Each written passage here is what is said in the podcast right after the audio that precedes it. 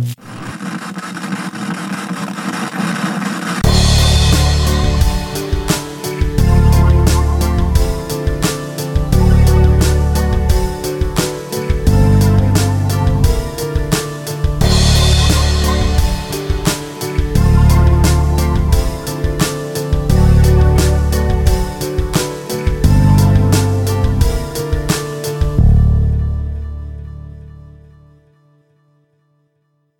up, my miners of intelligence and consciousness? I'm Rick Brooks, and this is Inquisitive Minds. Today, with me, I have a very special guest, uh, Ambassador Thomas Graham, who is the world's leading expert in nuclear nonproliferation and a se- senior U.S. diplomat, and was and was a part of every single negotiation in arms control and nonproliferation from 1970 to 1997. And if that isn't enough, he's worked with six U.S. presidents. So. Uh, I humbly welcome you to my show. Thank you so much for giving me this opportunity. Dr. Thank Tom. you, Rick. I'm happy to be here. This is great. So I just want to kind of start this off by asking you a question. And how in the world did you end up becoming, uh, getting into non-nuclear non-proliferation? Well, I was just a provincial boy from Kentucky, Okay. and I went to Princeton and was part of the Woodrow Wilson School there, uh, and decided that I wanted some kind of career in international work. And I had different jobs over the years. I worked for an international law firm in New York. I, I went to law school after uh, college. I studied in France for a year, but I never really found what I want wanted. And I was a Democrat. Uh, I was became very disenchanted with the Vietnam War. I went to the '68 convention as a McCarthy supporter, and I was so horrified at the way the Democratic Party treated him that I afterwards wrote to my cousin Melvin Laird, who was a ranking Republican on um, appropriations, the ranking Republican, who became Nixon's defense secretary. So after he be, uh, and I asked him if he would get me a job in the Nixon campaign, which he did. After that was over, I was offered a job in the Air Force General Counsel's office in the Defense Department, where I helped negotiate radar agreements with uh, early warning radar agreements with Canada. I was still looking, and while there in 1970, I heard about a uh, small agency associated with the State Department Okay. called the Arms Control and Disarmament Agency. And their uh, principal function was to negotiate uh, international agreements on nuclear weapons, particularly with the Soviet Union. And that sounded interesting. And then I learned they were looking for a lawyer uh, with Capitol Hill experience. Well, I was a lawyer, and I had spent a year on Capitol Hill as the counsel to the House Banking Committee. Stars are. So I went to see their general counsel. It was a small legal office, and they did both the congressional and the legal work for the agency, since the whole agency was only 300 people. And um, uh, so he interviewed me, and um, I he, uh, told him my background and so on. And, and he said, Well, you seem to uh, meet all our requirements. But you have to understand this is a very political agency and a very political administration. So you have to show um, uh, you have to show political support. So it just happened by chance that two of my father's best friends no way. were the two Republican senators from Kentucky. and one of them was Republican national chairman, and the other was the ranking Republican on Senate Foreign Relations. They both wrote letters for me, and I got the job. So when I arrived on my first day there, I said to myself, Well, you've had six jobs in nine years. You probably ought to stay for a while here. And I stayed 27. Okay. That's how it happened. Wow. So from there, you you, you we, before the podcast we were talking about you drafted a document, a treaty, right, that pretty much ended the Cold War. Well, uh, yes, it, it's a little slightly more com- complicated than that, but not much. Uh, the first step to end the Cold War was the uh, was the relationship and the agreement uh, called the international uh, called the Intermediate Nuclear Forces Agreement, negotiated between uh, President Reagan and President President Gorbachev. They became uh, very close, and at the uh, Reykjavik meeting two years before that, um, had a famous conversation about abolishing nuclear weapons. Mhm. So they kind of created that kind of created the atmosphere, and then um, H. Uh, President H. W. Bush uh, was determined to follow up on that and and see if the Cold War couldn't be brought to an end. Although there was some skepticism as to whether it was possible, but he believed it was. And so one thing led to another, and uh, in 1989, uh, the U.S. and the Soviet Union agreed to participate in a negotiation which was set up to be a negotiation between NATO and the Warsaw Pact with the objective of ending the military confrontation in Central Europe, which was the centerpiece of the Cold War Yeah. the uh, uh, million man army on either side in the middle of Germany, Yes. East and West Germany, and everything that flowed from that. Uh, and so uh, that began in 89. No one thought it was possible, or few thought it was possible. But a year and a half later, in November 1990, the treaty was completed. And it, it began as a negotiation between NATO and the Warsaw Pact, but most of Eastern Europe opted, began to slowly opt out of the Warsaw Pact. And uh, it ended up being a negotiation between uh, the West and the Soviet Union, uh, the Warsaw Pact uh, crumbling in the middle of the negotiation, and Eastern European countries uh, changing their names and no longer supporting the East. And then between signature and ratification of the treaty, the Soviet Union itself fell apart, and we had to readjust all that. Yeah. But it, it was that negotiation that actually did end the Cold War. That is amazing. I I, th- I think that's incredible that you were able to be a part of, of something so so symbolic of i- i- you know in your lifetime. I, w- I hope it is my hope that I am eventually a part of something that significant and amazing. The I, I, I might just add, I, I was the one who drafted the treaty. I was the legal advisor to the delegation and also for a time the senior arms control person uh, on the um, on the U.S. delegation. Uh, and uh, it was just, I mean, I could talk about it for all, for all, the whole week. Uh, there was Yeah. so many twists and turns and stories, but it, it was a, an amazing negotiation. With five countries changed their names during the negotiation, five countries, Five and countries. changed their names, and and one country completely disappeared, East Germany. Uh, so uh, it was a remarkable Yeah. experience, and uh, afterwards uh, we had a different world. Yep, I was reading uh, your book, um, and it was funny. One of the, th- uh, the one of the, in one of the passages, it was it was you were saying the East Germans and the West Germans were very content, or they wanted to be the same country, so they were kind of the middlemen between the two the two sides, and they would pass along sensitive material to the other. To the, so you guys knew the Russians and the Americans knew what each other's uh, negotiation points were before you even sat down f- across from the table. Well, that often was true. Uh, our texts, before we put them on the table, were classified secret, but that didn't stop the Germans, and and uh, on either side. Yeah. and and uh, it was all to the good because uh, we we probably gave more to them than them to us, just because they were faster than we were. yeah. Uh, uh, the Warsaw Pact was not really an alliance. No, it was a It was something agreement. run by the Soviet Union, so they could act more quickly.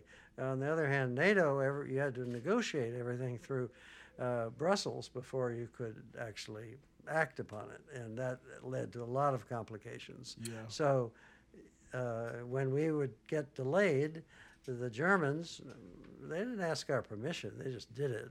They just they gave our positions to the other side, so they knew what to expect, and it actually worked out for the best for everyone. Yeah. So how like can you just sort of I'm, I'm fascinated by this. Could you sort of take us into how tense these negotiations was there was there ever any yelling, were there outbursts of emotion or were, were people just generally cool, calm, and collected? Because I would have paid a lot of money just to been a fly on the wall, just to sort of see the you know the expressions Well, of human emotion. Well, some incredibly amazing things happened uh, in the negotiation between the two sides and within each side, but it was always professional. Okay. and uh, always no one ever no one yelled at anyone uh, uh, and and um, there was a lot of conflict uh, Yeah. of course because of what was happening but um, um, it it it uh, I- I'll just tell you a brief side story Okay. I'll make it very brief. Uh, my wife came over and uh, stayed with me for six months during the negotiation, took a leave of absence from her law firm, and we tried to go places on the weekends, and uh, to the extent that was possible, Saturday and Sunday. And one weekend in November, we went to Prague, and um, uh, the inspectors were very suspicious uh, at the border on Saturday morning, inspected the car, inspected us. We went on to Prague and stayed at the Intercontinental Hotel, went out to dinner, and we're coming back to the hotel in the taxi. And uh, uh, the taxi driver said, The government is leaving. Do you want to go watch? Yeah, this is like 10 at night. So we drove over to the famous castle in, in the middle of Prague where the government high officials had their offices, and we could see the communist officials uh, filing out. And the next day, in Wenceslas Square, Havel announced the new government, uh, uh, the new non-communist government. 250,000 people were there, uh, and, and they were showing emotion. Okay. And when we got back to the border, instead of inspecting us, the border guards uh, threw roses on our car and offered us champagne. So you might say, what a difference a day makes. yeah, yeah. What a difference a But day. there was a lot of that. So now that leads me to something that's because I uh, we spoke a little bit about this before. I have a theory on the the quote unquote new Cold War that's beginning. A lot of people with your your knowledge and expertise that have dealt with the Russians that you know were were uh, members of the United States during the height of the Cold War are, are are dying, and we're losing that human capital, that knowledge. Do you think that that is uh, significant significantly contributing to the deteriorating relationships uh, Well, with it Russia? certain- it certainly, uh, Rick, contributes on this side, uh, and probably on the other side as well, because uh, uh, Putin is not uh, in the classic mold of Soviet leaders. Not that he's a Soviet, but in, in, of the last 70, 80 years, uh, in that he relies on ex- uh, experienced people. He tends to rely more on his friends yeah. and his cronies, and, uh, and some of them, many of them, have had no experience of this type. But uh, we've we've gone through political ups and downs here, and a lot lot of our architecture uh, for dealing with these kinds of issues is is no longer exists. The Arms Control and Mhm. Disarmament Agency, for example, uh, was uh, abolished. Uh, uh, toward the end of the Clinton administration, not at his instigation, but the Republican Senator Jesse Helms primarily. um, and uh, and then of course people retire, pass on. Yeah. So yes, I think that's an important part of it. Another important part of it is uh, the expansion of NATO, which we promised we wouldn't do uh, if they let East Germany merge into West Germany and be part of NATO. Uh, we sort of backed away from the promise, but Gorbachev and Shevardnadze were specifically told uh, by our Secretary of State that if they would allow that, NATO would not, quote, expand one inch to the east, close quote. And you can find that quote in a book by Condoleezza Rice. Uh, now, uh, uh, so that that has ser- severely shaken uh, the uh, Russian um, leadership class. So that's an important reason. And then another reason uh, is that with the uh, disappearance of the expertise in disarmament and arms control, to some degree, there's been a disappearance uh, or, or, or less of an emphasis on cultural understanding. I don't think we understand the Russians No. as well as we used to, uh, nor they us, and that is another another factor. I definitely think so. And I I don't think that we, I think that we've almost forgotten how, how important it is to get rid of, of uh, nuclear weapons. Although it is interesting because, you know, we did, we dropped two bombs. We're the only country ever to do it. And it was terrible. And we don't want to do that again. But at the same time, deterrence, having uh, all of these, the triads, the, the defense system, you know, the, Right. the having a nuclear bomb flying around the globe, missiles, bombers, and submarines. Yep. yes. having all of that, the triad, like that, uh, deterrence does work. So, uh, coming at it from kind of playing devil's advocate, since since everyone everyone in the nuclear age, uh, especially since MIRVs and whatnot, no one's dropped a nuclear bomb. Should we all just get nukes? Oh, that's a, It's an that's it's, a it's another straightforward side of a- question. It might take a little bit longer answer, but I'll try to make it short. Uh, and let me add to my previous answer. Also, I, I don't think that uh, Putin's government has been good for Russia. It's it's a tragedy that that Russia, uh, par, par, partly induced by the other factors, didn't uh, become more democratic and, and more associated with the West. Uh, it, it, it might have happened that way. After World War II, we were very generous towards our former uh, adversaries, and we got two reliable democratic allies, Yeah. Japan and Germany, out of that. After the First World War, we did the opposite and we got Hitler. yeah. Well, we've behaved more like we did after the First World War, and we've got Putin. So, having said that, on to your question. Um, uh, uh, would you repeat the first part of it again? The, the first part of the question essentially is deterrence. Kind of it seems to work. Having everyone Yes. having nukes and everyone being armed to the teeth. No Right. one's. It's basically the theory is no one's crazy enough to to to nuke each other. We just yeah. Yes, yes. I didn't remember the, the lead in. Um, well, uh, yes, it worked. Uh, t- deterrence worked during the Cold War for 45 years. But we came mighty close to destroying ourselves on at least six occasions we did. uh, on both sides. Yeah. Uh, and accidents too. in, in 1979, uh, uh, uh, the National Security Advisor was two minutes away from waking up, from awakening President Carter to tell him that 2,000 Soviet missiles were on their way to strike the United States, and he had 10 minutes to decide whether to launch our missiles. Uh, and he, I've heard him say publicly, if he ever got a message like that, his response, would, in spite of his religious beliefs, would be to launch. And then, fortunately, with two minutes to go, this was at three in the morning. It had, this conversation had begun 10 minutes before. The missiles, you, you only have 20 minutes to respond um, with this announcement. And it turned out it was computer failure that caused that.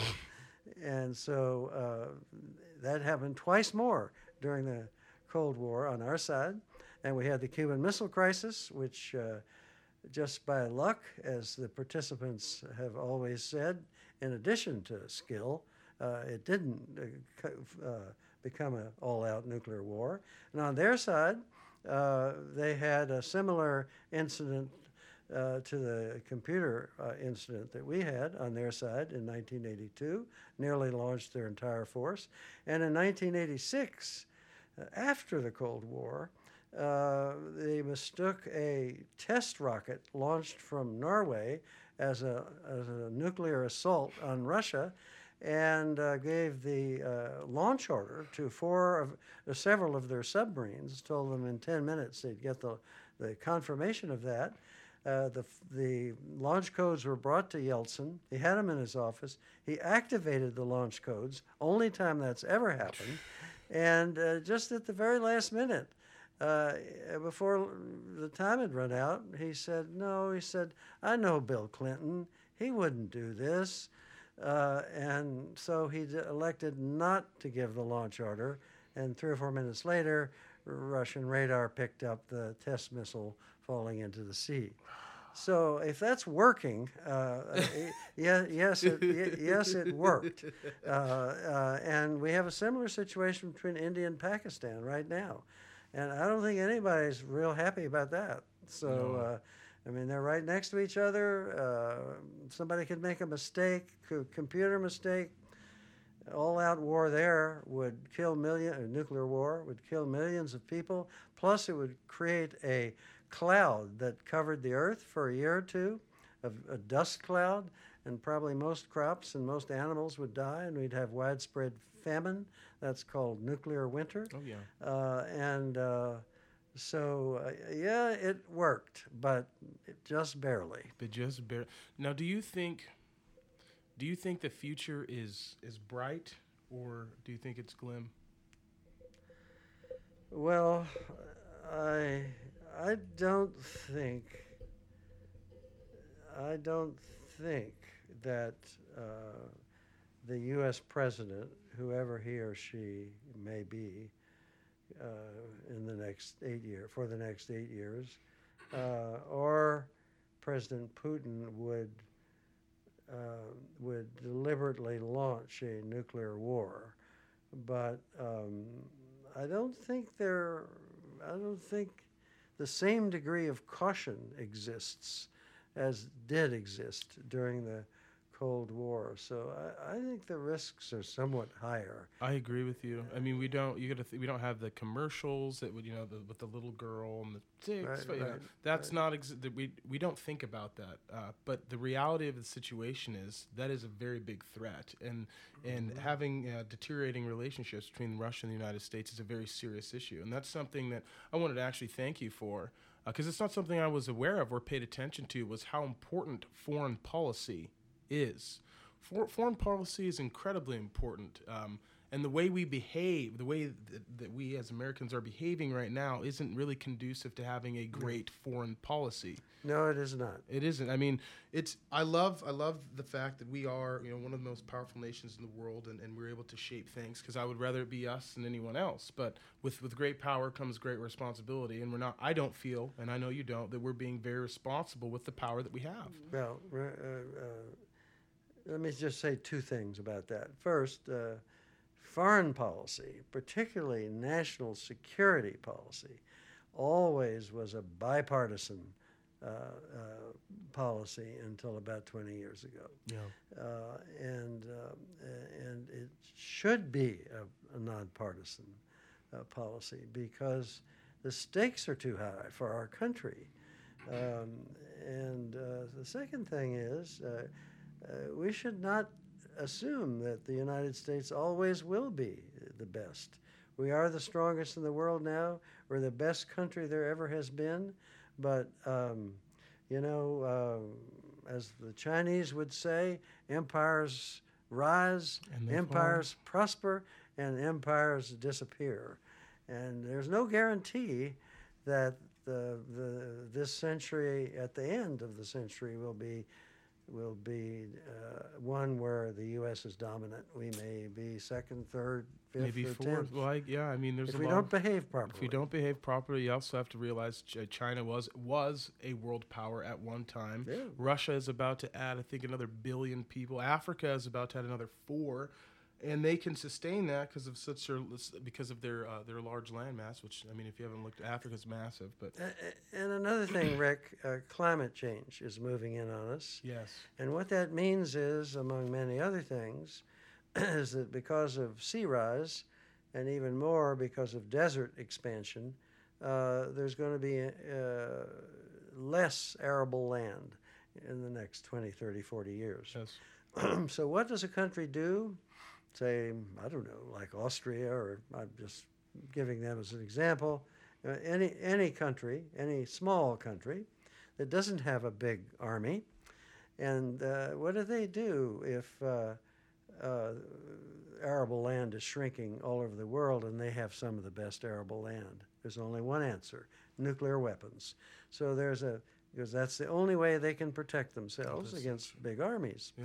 And so the risk of proliferation, of wide uh, nuclear weapon proliferation, I think, are becoming greater than they are now or were in the recent past. And I'm always struck by what President John F. Kennedy said in 1961 uh, in answer to a press question in a press conference. And uh, he said that what kept him up at night was that that he thought that there was uh, a possibility that by 1970, this was in 1962, that by 1970 there would be 10 nuclear weapon states instead of four, and that by 1975 there could be 15 or 20. And then he said, quote, I would regard that as the greatest possible danger and hazard. And we should always remember that because it's, there's no guarantee that our nuclear nonproliferation treaty and the associated understandings will also always hold either. Yeah, I, I agree.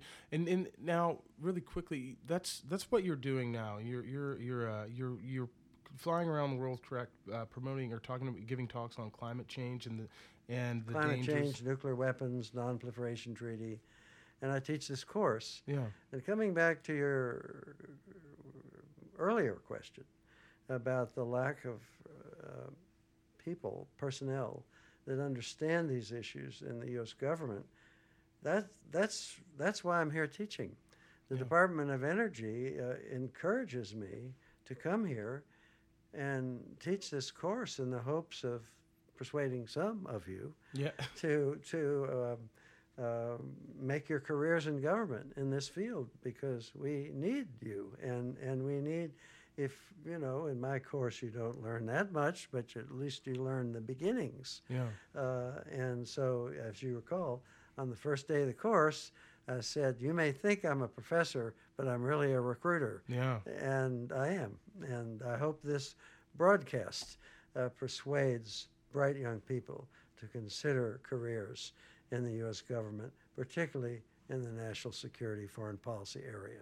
Yes, Ed, Ed, that's great. I I would love to do that. I just, oh man, the government and I, we don't get along so much. But this is a good part of the government. This is a, if if you can say such a thing, this is a good part of the government where you know reducing the amount of nuclear weapons we have is probably the best thing that could ever happen. It's a good part of the government, but it's also one where emotions are high and you shouldn't enter it unless you're prepared to, uh, from time to time, be rather vigorously attacked for your views. Yeah. it goes with the territory. Yes, I. I So yeah. you have to. I mean, it's not all peaches and cream. So where where have you? I- guess I kind of want because you're a very high achieving person. So I sort of want to attempt to kind of deconstruct uh, deconstruct how you got there real quick. So what do you have any morning like rituals? Anything you do every day when you wake up? Yes, but it's not so much because of nuclear weapons. Yeah, It's to keep going. yeah. I, I do about an hour and a half of stretches every morning. Okay. That's a ritual I try to always. I, one reason I was late, uh, that, that's what I was doing a bit earlier and had to put off some emails. But I try to do that every day. And the second thing I do uh, is I try to still engage in sports. Okay. Uh, if I'm in town, I play tennis three times a week. Pretty vigorous tennis. It's it's now doubles, but it's no slow game. No, I, I no. play with really good players. Um, and um, and then the third thing is uh, I try to use every free moment. I mean, truly free moment, like when I'm sitting on an airplane. I never watch the movies. Never. I always read a book. And so I try to read as much as possible. Yeah. And then also uh, the fourth thing, uh, which is a derivative of that, is um, I've, I've written now, published uh, seven books uh, two more this year, and I'm going to start another one next year. Uh, I, I try to do that, and I, and I write articles and, and my speeches. I mostly write myself, Okay. and I think about you know in advance. Like I'm going to give a speech at Sandia National Laboratory uh, in December, and uh, on the future of deterrence in the 2030s. Okay. And um, so I'm already thinking about what what I, I might say. So if if those rise to the level of rituals, those would I like those that. would be uh, my my rituals. Do you write things down a lot? Because I've noticed uh, I've had a lot of successful people tell me write things down, and I try to, and I've noticed that that's actually improved. I wouldn't say my cognitive functioning, but it's, it's I think it's pr- improved my Pass productivity. that book over to me. Uh, this is a, w- a really good book I'm reading called A Gentleman in Moscow. Okay. It's a f- it's fiction, uh, and it's about uh, a count from the old aristocracy who was given house arrest in in the Metropole Red, Metropole Hotel Okay. in Moscow, where he stayed for about 60 years.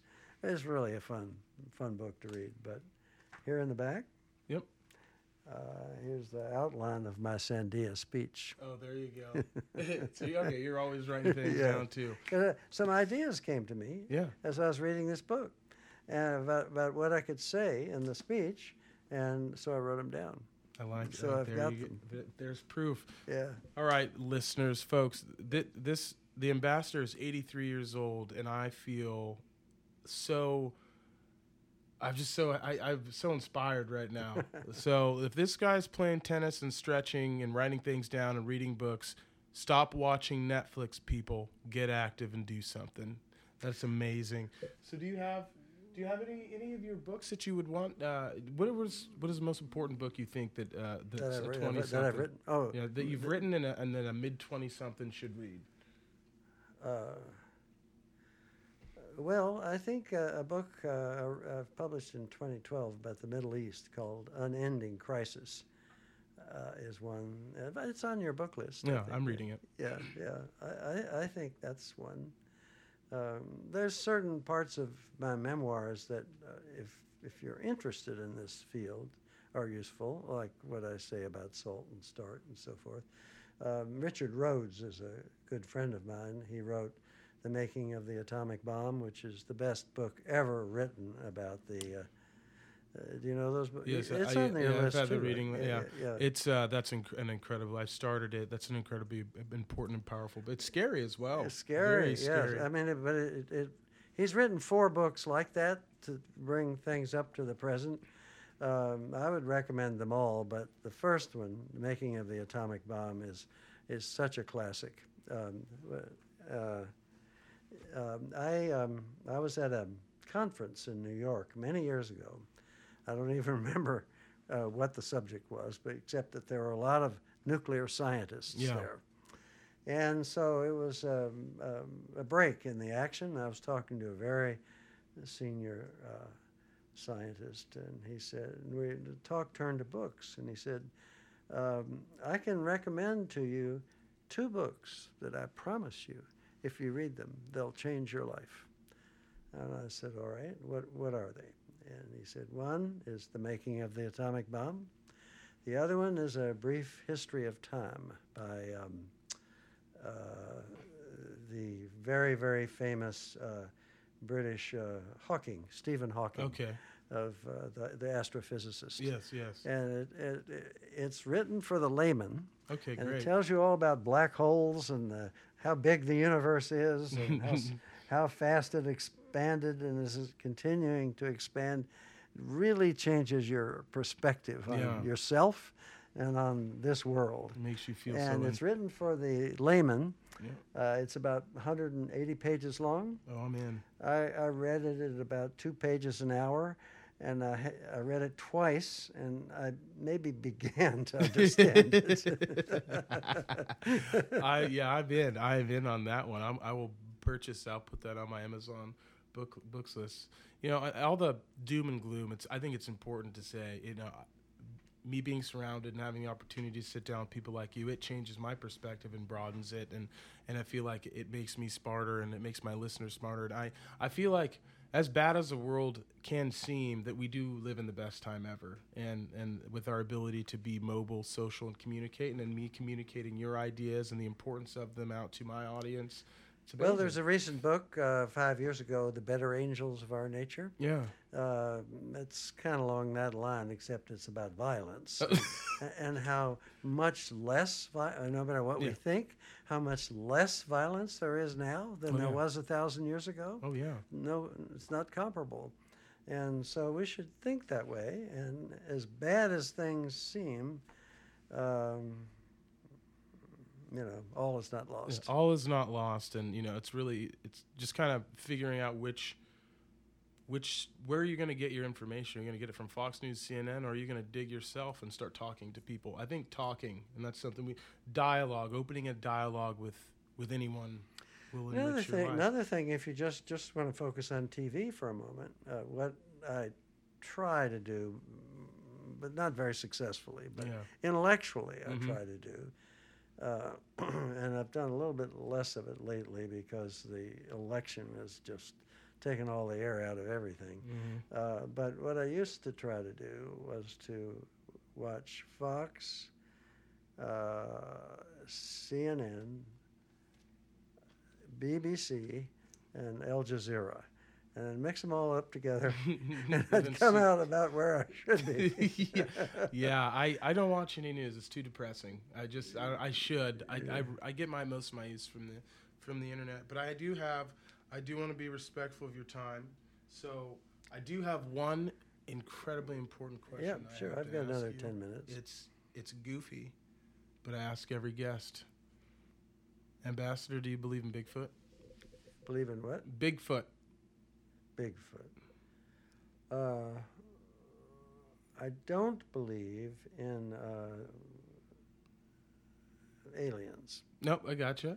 I don't, but I, there. I, I mean, I think there could be some creature out there that makes these tracks, uh, and, and frankly, uh, if I hope I won't offend. no, but, you won't. Uh, I, I don't really care. That's great. but but uh, yeah, I, I could see that that could be there. There there could be such a um, such an animal out there. It's similar question to is there a Loch Ness monster? Yeah. I've been to Loch Ness uh, twice, and I've looked at the waters, and you kind of you look, you think, what, what's that shadow? yeah.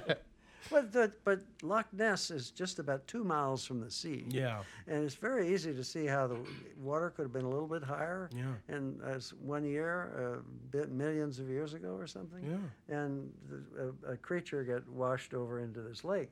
But then how would he, he, the creature have survived? Yeah, exactly. That, that's what makes it. So no aliens though. No, I don't, I don't- why? Why? I Why don't- is I that? don't believe in that. Well, um, uh, this is not a direct answer to your question, but it's related. Um, Carl Sagan, the famous scientist, Gotcha. is alleged to have said, I'm not saying he did, but Allegedly. s- some people say that he did. And even if he didn't, it's a thought worth thinking about. Okay. supposedly, as the story goes, he had given a presentation, and, an older woman raises her hand, stands up, and says, uh, Dr. Sagan, you've told us that, that the universe is so vast that there's hundreds, thousands, maybe even millions of other planets just like this one. Mm-hmm.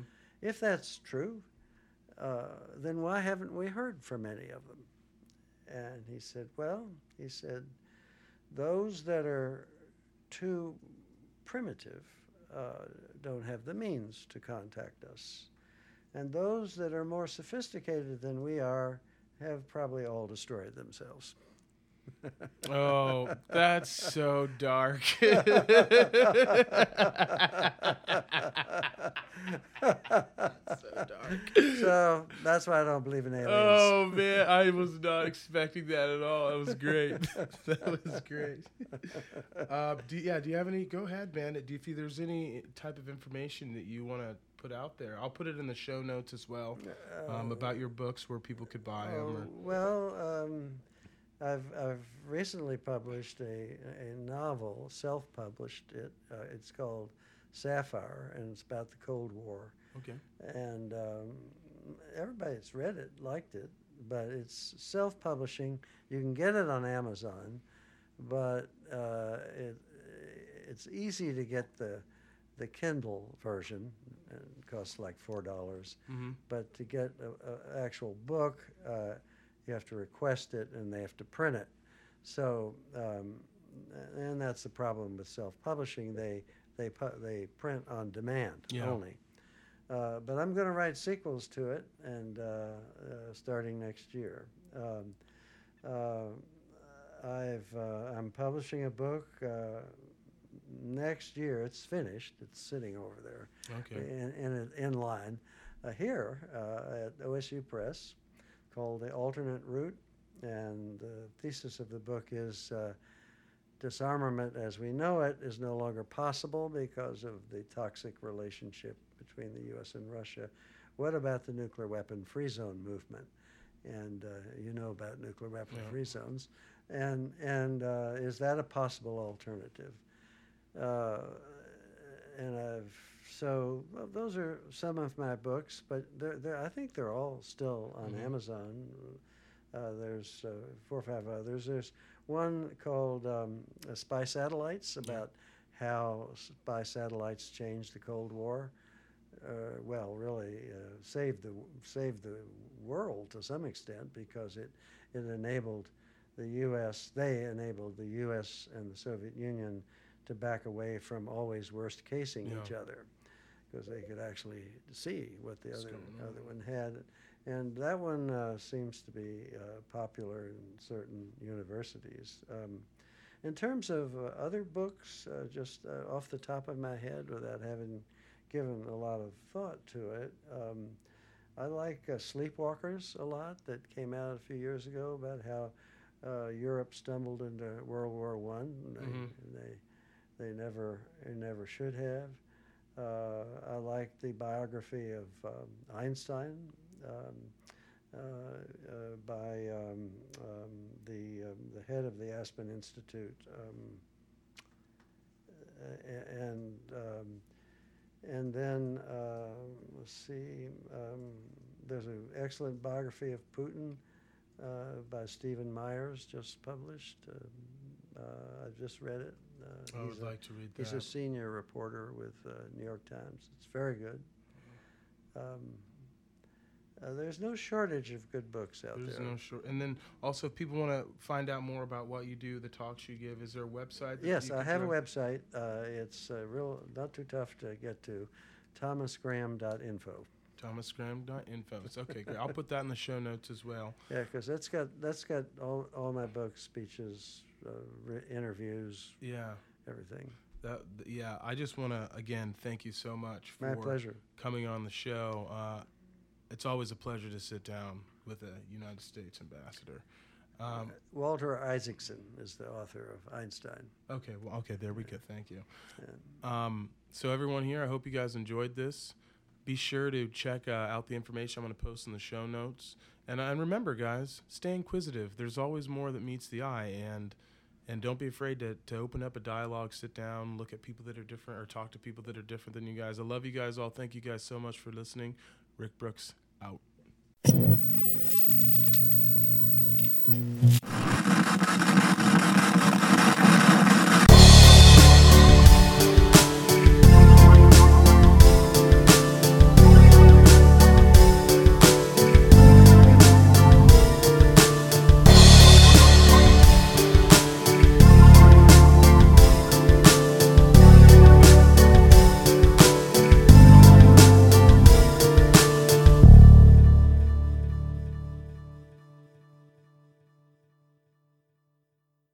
Hey Infinity Break fans, do you want to show your support and devotion for an extremely obscure group of entertainers? Well, now you can.